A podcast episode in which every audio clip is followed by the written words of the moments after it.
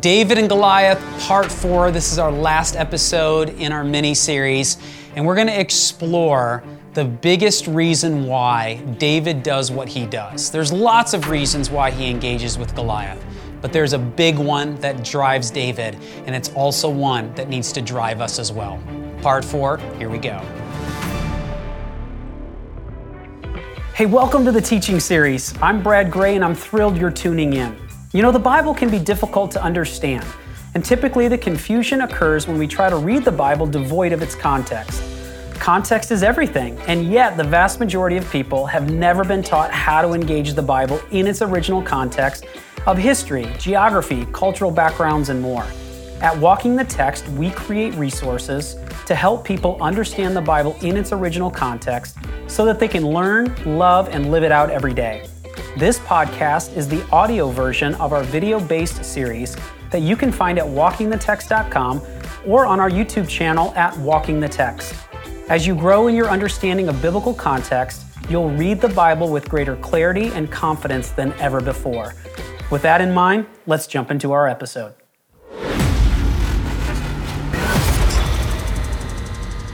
We have covered a lot of ground in this short four part series, and we've actually just done three parts to this episode.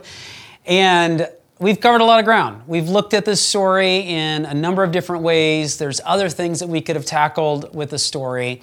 But as we just kind of stand back from this storyline, the big question that I want to ask as we conclude this mini series on David and Goliath is why did David fight this battle?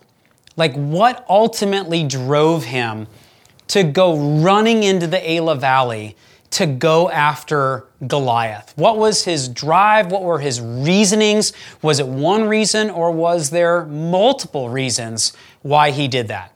Uh, I think the answer is the latter. I think there were uh, multiple reasons for this, and we've unpacked these throughout the series. So, one of the things that we acknowledge is that in this single combat, you know, him winning or losing was going to affect the Israelite warriors. So he ran into the battle in order to save the Israelites. Um, we noted in the very first episode around the geography that if the Philistines broke through the Elah Valley, the first place they would come to is Bethlehem. So he does this to save his family. Uh, we noted that once you hit the patriarchal highway, it's a two move checkmate from the Elah Valley. Bethlehem is the first, and then Gibeah, which is the capital at this time. It's not Jerusalem. You can go right past Jerusalem on the patriarchal highway. Gibeah is the capital. It's a two move checkmate out of the Elah Valley. So David does this for the kingdom. Uh, we talked about how David may be trying to validate that he is a worthy king and shepherd. I mean, after all, he has already been anointed. So there are lots of reasons why David jumps into this battle. But the biggest one we haven't tackled yet, and that's what we're going to do in this episode. And the question around why did David fight this battle, the biggest one that I believe that drove David into the Elah Valley can be seen here in verses 45 and following of 1 Samuel 17. David said to the Philistine, to Goliath, You come against me with sword and spear and javelin, but I come against you in the name of the Lord Almighty, the God of the armies of Israel, whom you have defied. That the very fact that for 40 days Goliath came out and shouted at the ranks of Israel, defied God in the process, that irked David. And when David showed up and heard Goliath shouting, he's like, Is nobody going to take care of this disgrace? That they, this guy is absolutely defying God in the process, and nobody is willing to stand up to this? And that irked David. And you see this because in the very next verse, when he speaks to Goliath, he says, This day the Lord will deliver you into my hands, and I will strike you down and cut off your head. This very day I will give the carcasses of the Philistine army to the birds and the wild animals, and the whole world will know that there is a God in Israel. Just notice what he is saying here. I am going to do this empowered by God with my faith in God, the skills that I have developed, that God has crafted and built within me. And I'm going to do this so that the whole world will know that there is a God. That is his driving impetus to jump into the Elah Valley. And then he says, All those gathered here will know that it is not by sword or spear that the Lord saves, for the battle is the Lord's, and he will give all of you into our hands. That is confidence right there. I wouldn't go so far as to say cockiness, I would say confidence that David knows where his source of strength comes from, that ultimately God has been defied by Goliath, that David's going to do what he does in order to uphold the honor and the glory of God. And David goes, This is how people are going to know. And he just summarizes it by saying that the whole world will know. And what's so cool about this is that as we go forward into the biblical story, we see the same theme being played out with other characters at significant moments.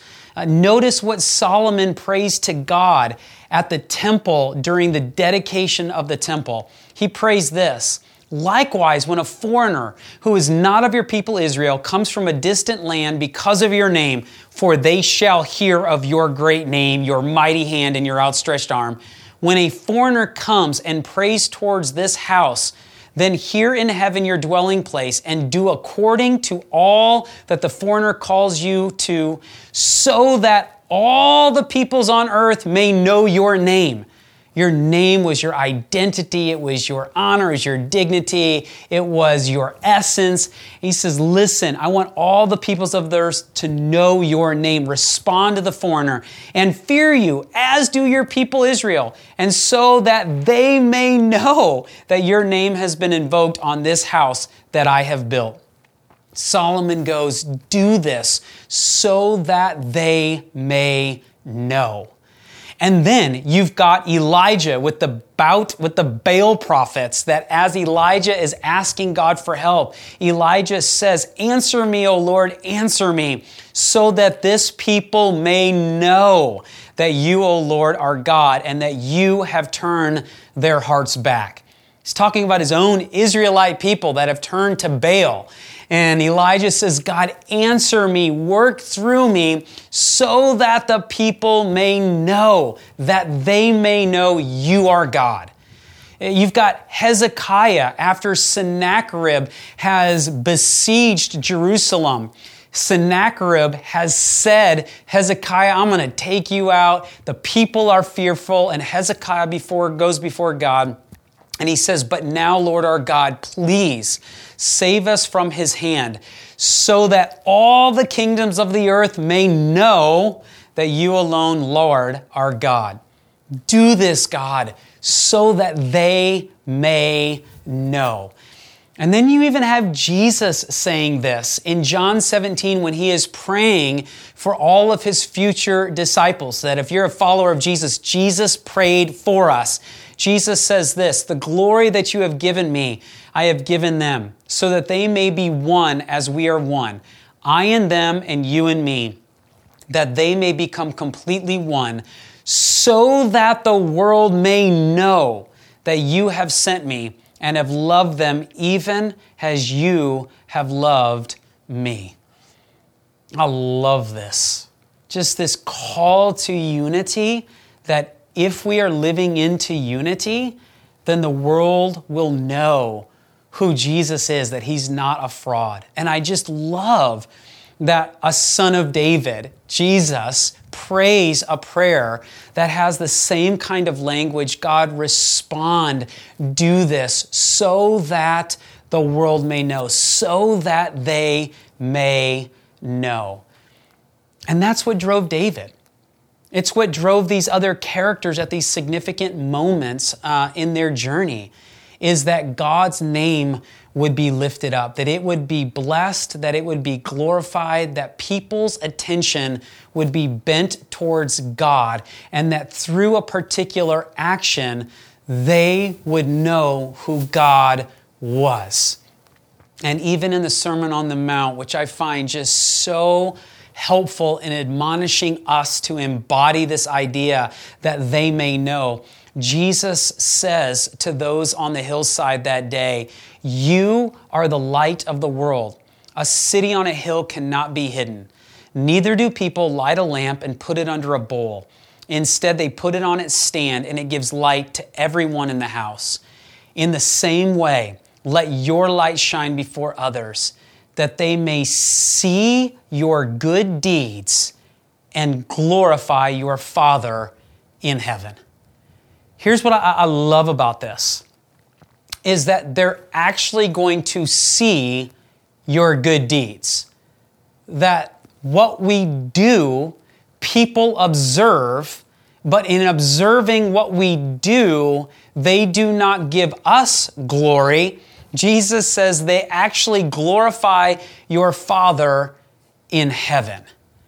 That is not an easy thing to do but Jesus is commending his audience that day that when you do your good deeds, people don't glorify you as much as they are glorifying God in heaven.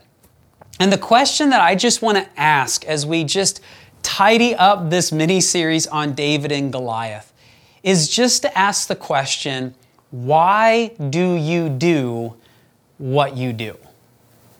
that as we just kind of step back from our lives and we're looking more objectively now on what we do and how we're doing it, the bigger question is why? Why are we doing what we're doing? Are we doing that in order to build up our portfolio, to build up our reputation, to build up our resume, to build up our accolades, to build up our glory? Or are we really focused in on, I am doing what I am doing to ultimately bring God glory, to do the things that actually matter to God, so that God's name is made great, that when people see my life, they're actually giving praise to God. Uh, again, it's a very challenging thing to do, but I think just pausing long enough to ask the question is very significant as we ponder the answer. And one of the things that I know that throughout my journey has been trying to ask the question okay, if I am doing what I believe God is calling me to do, and my driving motivation is to make God's name great, then what happens when people are praising me for the result? Uh, I remember a number of years ago just having a conversation with someone, and I just said, Hey, how have you wrestled with this in your life? Because this individual is very, very talented, very gifted, very well known. And they just said, Well, one of the things that I do is that when people bring me praise, I respond with, I bless God. And I thought, well, that's actually a great idea. And I just kind of went a little bit further. And when, when you know, someone comes up to me, you know, whether it's after, you know, a conference or a teaching or, you know, some way of interacting and they've been impacted by walking the text or impacted by something and they just say, oh man, that was fantastic, or thank you so much, like I'll say to them, hey, I, I bless God for that and thank you. Because I know that what they're doing is they're basically saying thank you for the time and effort you've put into this. And that's really great, but what I want to do is not only to acknowledge them that they are trying to acknowledge me, but I want to just push that back to God. And so I'll just say, I, I, thank you for that. I bless God for that. And it's just my way of verbally responding to remind me that it's not about me, and also to remind the other person that ultimately this is of God's gifting. And if God has met you through the teachings of walking the text, or through a Sunday, or through an event, well, I bless God for that because ultimately God is the giver of all good gifts, and God is working in order to impact other people's lives. And, and you know, one of the other things that, that I've done that's just always been fun is that if somebody says to me, hey, thank you so much, and I'll just say, hey, how did God meet you in the teaching? So again, it's just my language being reminded this is not about me, this is about God, but also to remind them how did God meet you? And then here's the really sobering reality at times is that people will say, Brad, when you said this, like God unlocked something in me.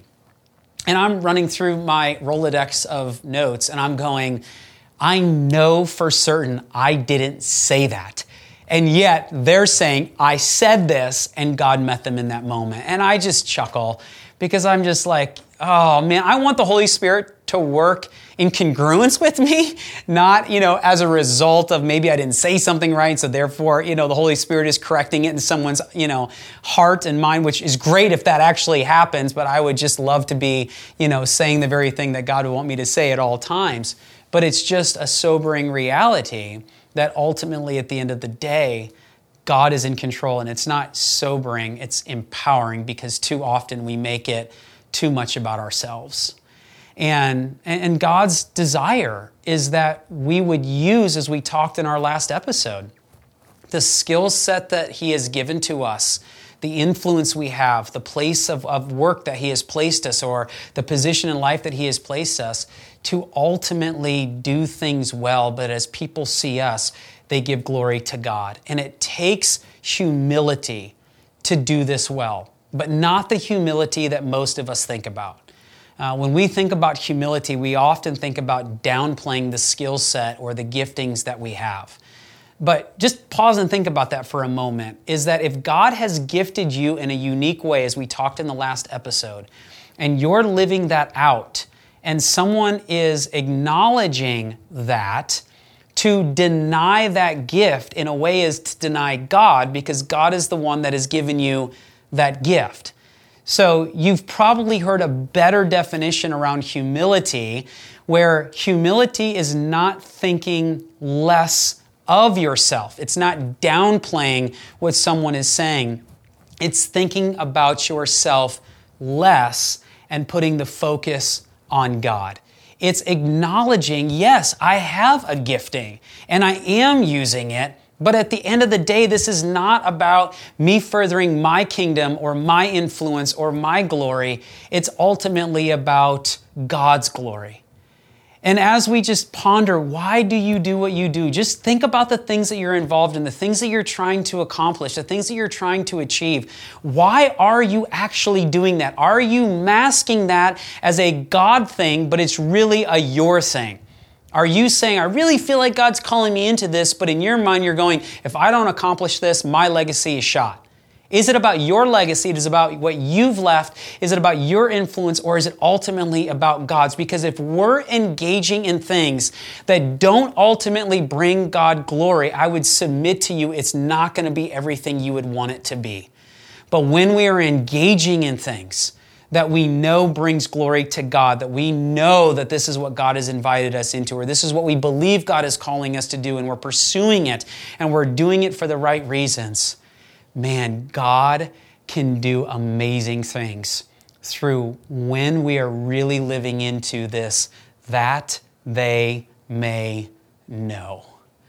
This is what drove David. It's what drove so many other characters at critical moments in their journey. Jesus says that the world may know, that they may know.